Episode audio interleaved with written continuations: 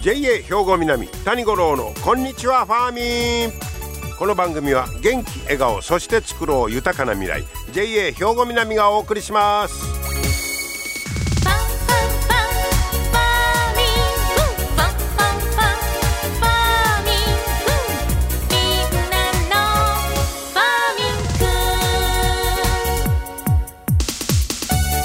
こんにちは、谷五郎です。ご機嫌いかがお過ごしでしょうかね。えー、ちょっと前になるんですけど、えー、今年いろいろ野菜作ってますけど、じゃがいもを収穫してまいりました。はい、えー、もうちょっとねあの慌てたんですけど、遅なったらあかんいうことで、これでもまあじゃがいも言うたらもうさあ実がなったあすぐ取らなあかんいうことでもなく、ちょっと畑に置いとくこともできるいうことでね、えー、取ってきたんですけど、えー、男爵はい、面白いですな、収穫っていうのはね、えーあのー、そこそこ取れましてね、でちょっと干しとこかって言うてるんですけど、えー、収穫ええもんでございます。さて、えー、明日は七十二候で言いますと、あやめ花咲くという日なんですけど、これあやめの花が咲き出す頃なんですが、この時に言うあやめいうのは端午の節句の時に用いる勝負ではなくて、ほな何やねん言うたら花勝負のことなんだそうです勝負と花勝負どないちゃうのかが私あんまり知らんねんけどね、えー、そういうことで、えー、あやめ花咲くという頃になっております。でまあそのじゃがいもなんですけど、あれさつまいもって掘り上げたらやっぱりちょっと乾かして、えー、で水分飛ばしとかんとかあかんというか、もう飛ばしてないのと飛ばしたんとで全然味ちゃうらしいですね。でじゃがいもはもうすぐ食べてもええし、まあ冷暗所に置いといたらあまあよかろういうことで、ちょうど僕とかあの床下収納があったからね、そこへ入れてますね。でとにかくポイントは光を当てないこと、あ光が当たったら芽が出てくるいうことで、えー、ちょっと保存して、まあ、水分飛ばしたらまた美味しくなるんですかね、えー、もうその日のうちから食べ始めてんのもあるんですけども、えー、あとね男爵それで全部掘り上げたんですけど、もう一つ出島いうのも植えてますね。で男爵って何やったっけ、あの炊いたら形が崩れてまうんかな、でおでんとかあんなにはメイクインかあ違えんかな、出島はどっちねえね知らんねん。これがまたどんなんか、これまたちょっと楽しみたいなと思ってるんですけど、えっとねそのじゃがいもの話がねこの間出てましたけど、あとねこれ鹿児島県の沖永良部島、ここに住むね、えー、方がね出荷できないじゃがいもを使った粘土を商品化してますわ。でこれあのじゃがいもいうのがこの沖永良部島の特産品なんだそうです。ほいでまあようけ取れんねんけど、傷もんとか病気なんかで廃棄処分されることが あ, あるじゃがいももあって、これなんとか活用できへんかな言うていろいろ考えて試したんですが、蜜蝋とでんぷんで粘土ができることを知りまして、おいで、えー、そのじゃがいもから、えー、でんぷんを抽出して、でこう蜜蝋いうのもその島で、えー、取れるのかな、えー、その島の蜜蝋と合わせて、えー、粘土を作ったんだそうです。で着色粘土の着色は自然から抽出する天然顔料にこだわった。何からか言うたら、これも沖永良部島で、えー、取れる、えー、赤土、島みかん、マンゴー、イカスミ、ビーツ、そんなんの色素を使って計じゅういっしょく、すごいな。商品名選ぶ色のじゃがいも粘土、ええやんかこれ。それから完全無添加、粘土で無添加なんか関係あんのか思ったら ひゃくパーセント 天然素材、安全性高い、子供が口にしても OK。 なるほど、口に入れるもんな、なんでも子供ね、それでも安心できるという、えー、こういうのもできるねんな。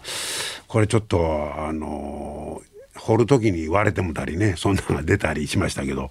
そういうのも無駄なくね、粘土この辺でもできへんかな、えー、こちらはオンラインショップでね、島宿りいうとこで販売してるんだそうですが、ななしょく入りカンカン入りがさんぜんにひゃくえん、ごしょく入り箱せんごひゃくえん、ああ、えー、規格外のじゃがいもで、えー、そんなね、えー、ひゃくパーセント 天然素材粘土、いろいろアイデアと言いましょうかね、えー、やりがいがありますな、えー、アイデア一つでそういうじゃがいもの使い道もありますよということで、ちょっとあのこの辺りの農家の方も考えてみてはいかがでしょうか。皆様の元気生活を応援するジェーエー 兵庫南、近畿最大級の農産物直売所にじいろファーミン、おすすめは ジェーエー 兵庫南エリアの新鮮な地元農産物、にじいろファーミン。 ジェーエー 兵庫南は新鮮で安全な農産物の供給、人との触れ合いを大切に地域社会への貢献、人、農業、自然が共生できる地域社会づくりに取り組んでいきます。皆様の元気生活を応援する ジェーエー 兵庫南。 ジェーエー 兵庫南、谷五郎のこんにちはファーミン。さあ、今日はですね、加古川は八幡町の芦原康夫さんをご紹介したいと思います、えー、実は芦原さんはこの春の叙勲で、えー、旭日短考賞を受賞されたということでインタビューしてまいりました。芦原さん、こんにちは、はい、今日はよろしくお願いします。えー、芦原さんはですね、この度春の叙勲で旭日短考賞を受賞されたということで、はいはい、おめでとうございます、はい、ありがとうございます。いや、この旭日短考賞というのはどういったものに対する、まあ、賞になるんですか。まあ、あの今まで八幡屋の組合代表として、はい、まあ、あの立ち上げから、うん、いろいろ、まあ、ろくじ産業化を柱にずっと来て、このじゅうねんまえからやはりあの日本初のジュラム小麦を作って、その、あの日本初の純国産パスタを作って、まあ加古川のブランド今商品になってますけど、加古川パスタを作ったいう、これの功績を含めての賞だと私は思っております。はい、いや、あのこの八幡屋の組合長として立ち会いからずっと、えー、足掛けじゅうななねんかん組合長されておられたということですけど、その、あの最初の立ち上げた時から実はあの農業のろくじ産業化にもう取り組んでおられたと、はい、でこれってまだどこもやってなかった時なんでしょう。そうですね、まだろくじ産業いう言葉すら私も知らなかったぐらいで、はい、初めて、まあ、自分らはもうともかくあの農業は自分が作ったの、あの農産物を、はい、まあ、あの消費者に届けるだけやなし、うん、どこで高付加価値をつけられるかいうことを考えれば、はい、でないと、うん、従業員を雇って雇われへん、給料が払われへんいうことで、うん、やはり高付加価値をつける場所を探すため、やっぱりそれのろく次産業化という、うん、やはり原料は持っておるんか、そうですね、やっぱり口元までもうやたえのが取り組むというようなこと、うん、まあ、今でこそ当たり前みたいになってますけど、はい、当時ね、普通農家の方は何か作物作ったらそれでおしまいと、はい、それを売るだけやったのが、はい、まあ、ろく次産業化、付加価値つけて商品化しようという、はい、でこれはまた当時誰もやってないから真似してできませんでしたよね。そうですね、いやいや、みんなあのどこ行ってもその、うん、参考になるもんがないということで、そんなどないしたんですか、アイデア自分に。いやいや、まあアイデアいうよりね、まあ、それもちょうど神戸大学の加古先生、うん、学生連れてきてこんな言うで言ういろいろなあの人の応援をいただきながら、うん、やはりこう地道にやってきたいうのが。これにつながったかなというふうに、はいはい、まあ、具体的に言うたら例えばおそばやったらあの八幡 の, あの直売所で風雅亭ありますね、はいはい、あの食堂、はい、あそこでおいしい打ちたてそばが出てますけど、はい、あれもそうですねろくじかですね、はい、もうろくじかです一番最初にされて、はい、で大豆なんかでもこれ大豆で売るだけと違うてお豆腐にしようと、はい、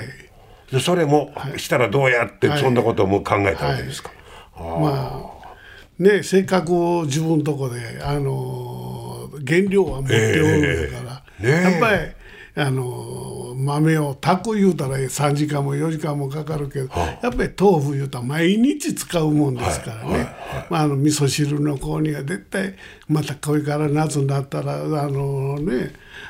冷ややっこというような感じで、ねはいはい、ということで、うん、こら豆腐にしよういうことでそういうふうにそれが結構あのいいお値段つけても売れたんですってそうですね、うん、まあ普通ースーパーで売ってる倍ぐらいの値段ついてますけども、うん、やはりあの買われた人は、うん、昔の大豆の味がする、うん、豆腐の味がするいう、うん、あのやはりもう味はあのーうん、ごまかされへん本物を作ったわけですね、はい、ああ素晴らしいで、ね、それでなんか全国から、はい、あの見学に来られたんですって、はい、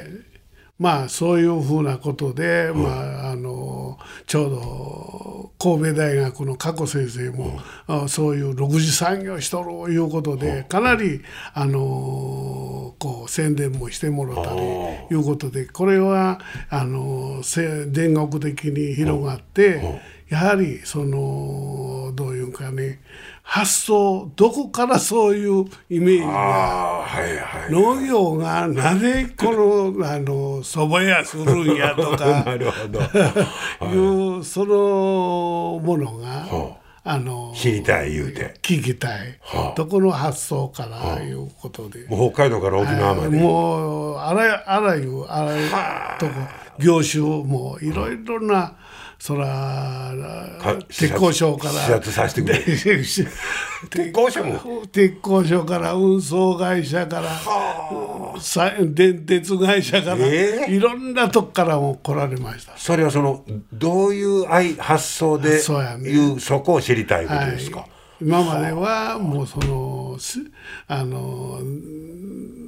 であの電車の運転やったら電車動かしとったらええねんということやなしに、はあ、違うことに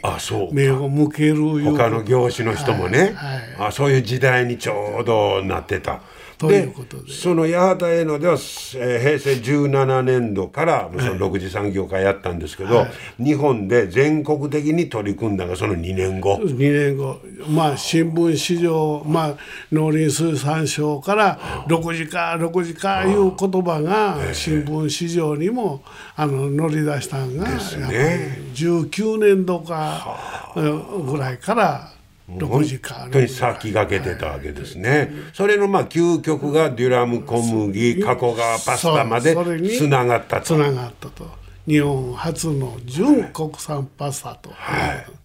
もう今まであの日本ではデュラム小麦はできない、うん、純国産のパスタはできないというあの意味あの元年があったやつをやば突き破ってそれ突き破れたんは芦原さんどういうあれですかできへんことはないこれもねあの、うん、広島の西日本農研いう、うん、あの農林水産の外、うん、第三セクターがある、うんうん、そこと日本製粉と、うん、あのコラボして、うん、そのあ種子をあの改造しよったらしい、はあ、そ, そこと、まあ、あの私とこも、うん、もうその地理情報システムはそこともずっとやり取りをしてあのその今の農研機構を言うんですけども、うんはいはい、そことはお付き合いがあったその中で、まあ、小野さんいう方がこんな、うん、あのやつがあるんやでいうことで積み重ねですね。そうね。それもその何かの縁で、はいはい、あのこう芦原さん作ってみいひんかいうことでこうあったんで、はい、やっぱりあのほんなら、いやそこあんたがそこがこ国の機関があの支持してくれるんやったら、うん、作ってみよういうことでじゅうねんかかったから、はあ、そうですか。じゅうねんかかってやっと商品ができたという。いやそれにしても素晴らしい。こうやってね、なんか我々の誇りでもありますし、ね、あのこの、まあ、ずっと積み重ねたこの経験とかノウハウがまた次の世代に、ね、そうそうね、引き継がれていけばと思います。そうそう、はい、本当に改めまして、はい、この度はおめでとうございました。ありがとうございます。いやー面白い、すごい話ですね。えー、これはもうそれはもう勲章もうてももうほんまにええなと思いましたよ。えー、旭日短考賞を受賞されました芦原康雄さん、まあ不可能を可能不可能から始まった、えー、そしてやっぱりいかにそういう人のつながりというんでしょうかね、そういうのが大事かいうようなことも感じましたですね。えー、もう全国に先駆けてろく次産業化、そしてそれがつながって純国産パスタ、加古川パスタを生んでいった、えー、そして八幡営農組合も長いことを、ね、引っ張ってこられて本当に見事な受賞だったと思います。えー芦原さん、今後も活躍してくださいね。皆様の元気生活を応援する ジェーエー 兵庫南、近畿最大級の農産物直売所虹色ファーミン。おすすめは ジェーエー 兵庫南エリアの新鮮な地元農産物。虹色ファーミン。 ジェーエー 兵庫南は新鮮で安全な農産物の供給、人との触れ合いを大切に地域社会への貢献、人、農業、自然が共生できる地域社会づくりに取り組んでいきます。皆様の元気生活を応援する ジェーエー 兵庫南。 ジェーエー 兵庫南、谷五郎のこんにちはファーミン。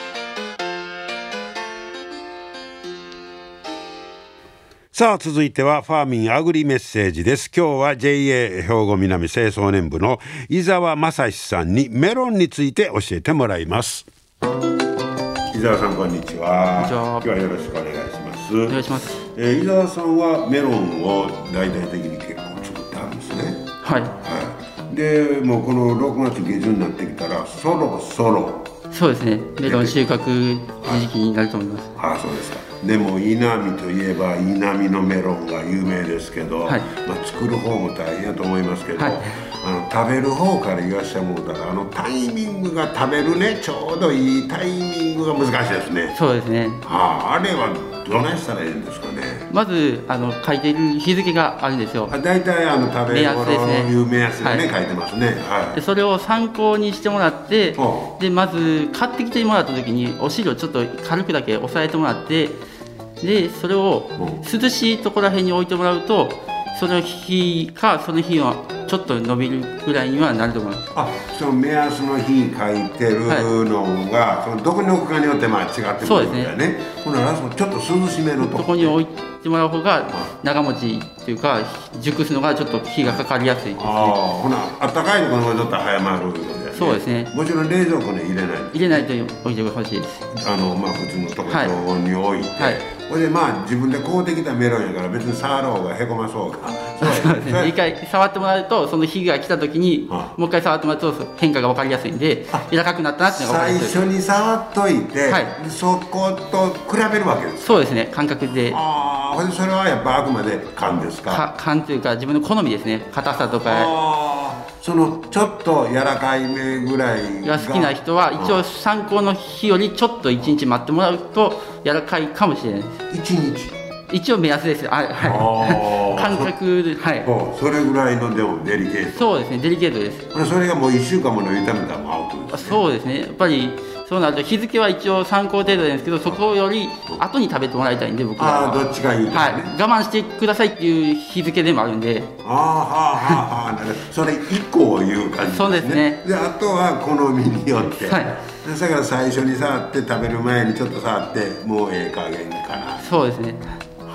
分かりました。ぜひ参考にしていただいて美味しくいただいてもらいたい、ねはい、ぜひとも食べてください。はい、えー、メロンについて教えてもらいました。ありがとうございました。ありがとうございました。はい、メロンね。やっぱこうてきた時にまず最初に触っとくと、で、ああこんなんやな、でそれが日立つごとにあ変わってきたないう、やっぱ比べるもんがないと難しいですもん、えー、ですもんね。ぜひ参考にしてください。 ジェイエー 兵庫南谷五郎のこんにちはファーミン。さあ最後は、えー、職員紹介のコーナーです、えー、今日はですねファーミンショップ歓喜の北原雄大さんをご紹介いたしましょう。北原さんこんにちは。こんにちは、よろしくお願いします。えー、北原さんはファーミンショップ歓喜に今配属されてるんですが、はい、新人ということですね。はい、はい、どうですか。まだいろいろ覚えることがいっぱいあるんで、はい、今は大変ですけどね、いろ ど, どんなことが難しそうですか。うん、やっぱりお客さんに肥料とか農薬のこと聞かれたりしたら、うん、まだ全然知識がないんで、うんまあ、答えれなかったりするんで、うんまあ、せんあの詳しい店長とか、うん、そのもう一人いる方に聞いたりして徐々に覚えていって、うんまあ、いちねんごぐらいには聞かれた時に答えるようにしたいです。うん、それはあのショップですから、はい、その覚えらんとあかん商品いうのか、あの知識がもう半端やないですよね、はい、ああでまずは農薬や肥料、はい、扱ってるあれが広いですもんね。そうです、うん、でお客さんの顔なんかはどれですか。まあまあ、し生産者さんの顔はちょっと分かるようになります。ああそうですか、はい、はあ、さあけどあの勉強する幅がむっちゃ広そうですね、はい、広いですねね、え特に自分はこんなことやりたいみたいな希望はありますか。希望、まあ、これから勉強してからいう感じですか。今勉強していくつもりです。うんね、はい、えー、あとじゃあ個人的なあの趣味なんかは何か。趣味は、はいまあ、僕車とバイクが好きで、そういうどバイクのツーリング動画とかあの整備の動画とかをよく見たりしてます。え自分でするの途中で動画見るの。動画はまだ車とバイク持ってないんで整備することがないんで今はとりあえずなんか見たりしてます。ははー、あそうか、まだ自分では持ってないけど、うん、もうそれが好きなんよね。好きです。うん、ほんでもう今のうちに勉強しとこうかいうこと。もう車とバイクが好きなんでおな早いこと自分のマイカーとか持って、はいドライブ行きたい。行きたいです。そうですか。はい。はい、まあ、そのためにもまた仕事の方も頑張らんなんですね。そうです。はい。じゃあ、えー、最後に抱負を聞かせてもらいましょうか。えっと今は新人でわからないこととかいっぱいあっていろいろ勉強中ですけど、いちねんごにねんごたとえ部署部署というかショップが変わっても、うん、まあいちねんにねんぐらいで得た知識をもとに、うんはい他の部署とかでも頑張っていきたいと思っています。はい、もう覚えることがいっぱいありますけど、はい、ね、それだけまあエネルギー持って頑張っていただけたらと思います、はいはい、これから頑張ってくださいね。ありがとうございます。ありがとうございました。ありがとうございました。はい、今日はファーミンショップ歓喜で頑張ってありますね北原雄大さん紹介しました。また見かけたら声かけてあげてくださいね。はいということで、えー、今日も最後までお聞きいただきましてありがとうございました。お楽しみいただけましたでしょうか。また来週も聞いてください。 ジェイエー 兵庫南谷五郎のこんにちはファーミン。この番組は元気笑顔そして作ろう豊かな未来 ジェイエー 兵庫南がお送りしました。